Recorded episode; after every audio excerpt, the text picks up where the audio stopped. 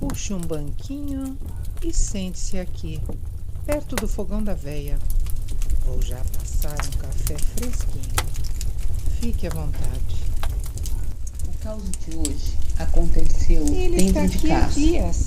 Fica a noite inteira de pé no meu quarto. Doutor, o senhor acredita em Deus? O perigo tá lá dentro. Por isso que eu saio e espero Surgiu passar. então um homem todo vestido de preto,